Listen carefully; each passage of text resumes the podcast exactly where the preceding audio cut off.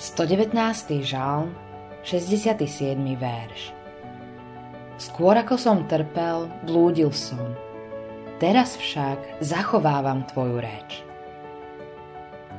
Niekedy Boh dovolí, aby utrpenie a choroba v našom živote upútali našu pozornosť. Možno sa proti nemu búrime a on chce, aby sme zmenili svoje smerovanie. Chce, aby sa to zastavilo. Príklad toho vidíme v Jonášovom živote.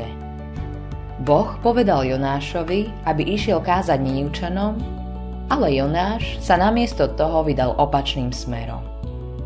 Nepočúval pána. A pretože pán Jonáša miloval, vydal sa za ním. Boh nenechá svoje deti utiec príliš ďaleko získal Jonášovú pozornosť, zvrátil situáciu a obrátil proroka. Ako povedal žalmista. Skôr ako som trpel, blúdil som. Teraz však zachovávam tvoju reč. Niekedy Boh dovolí, aby nás nejaká situácia v našom živote prebudila a ukázala nám naše skutočné potreby. Možno si nedávno zažil výzvu na prebudenie. Možno ti zavolal lekár a povedal Mám obavy z týchto testov. Chcem, aby ste sa vrátili. Chcem urobiť ešte nejaké ďalšie. Zrazu ťa naplnila panika. Hovoril si si Bože, milujem ťa. Budem ťa nasledovať a slúžiť ti. Idem na misijné pole – urobím čokoľvek.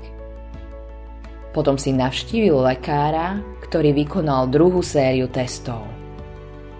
Všetko vyzerá dobre, si v poriadku. A zrazu si sa opäť vrátil do starých koľají. Čo sa stalo so všetkými tými sľubmi? Ak si mal budíček, tak sa zobuď Možno ti Boh umožňuje prejsť niečím, čo práve teraz nedáva zmysel. Ale jedného dňa to zmysel dávať bude. Diabol nemôže v živote veriaceho človeka urobiť nič bez Božieho dovolenia. Pán má v konečnom dôsledku všetko pod kontrolou. On má pod kontrolou všetky okolnosti, ktoré obklopujú život veriaceho. Autorom tohto zamyslenia je Greg Laurie.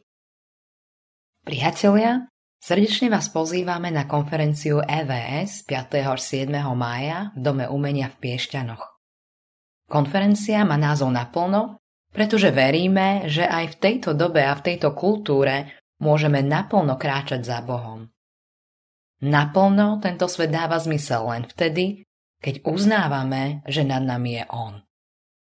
Čakajú nás rečníci zo Švédska, Norska, Česka, Slovenska, príjemné spoločenstvo všetkých generácií, kde sa navzájom pozbudíme na ceste viery. Vstup na konferenciu je voľný.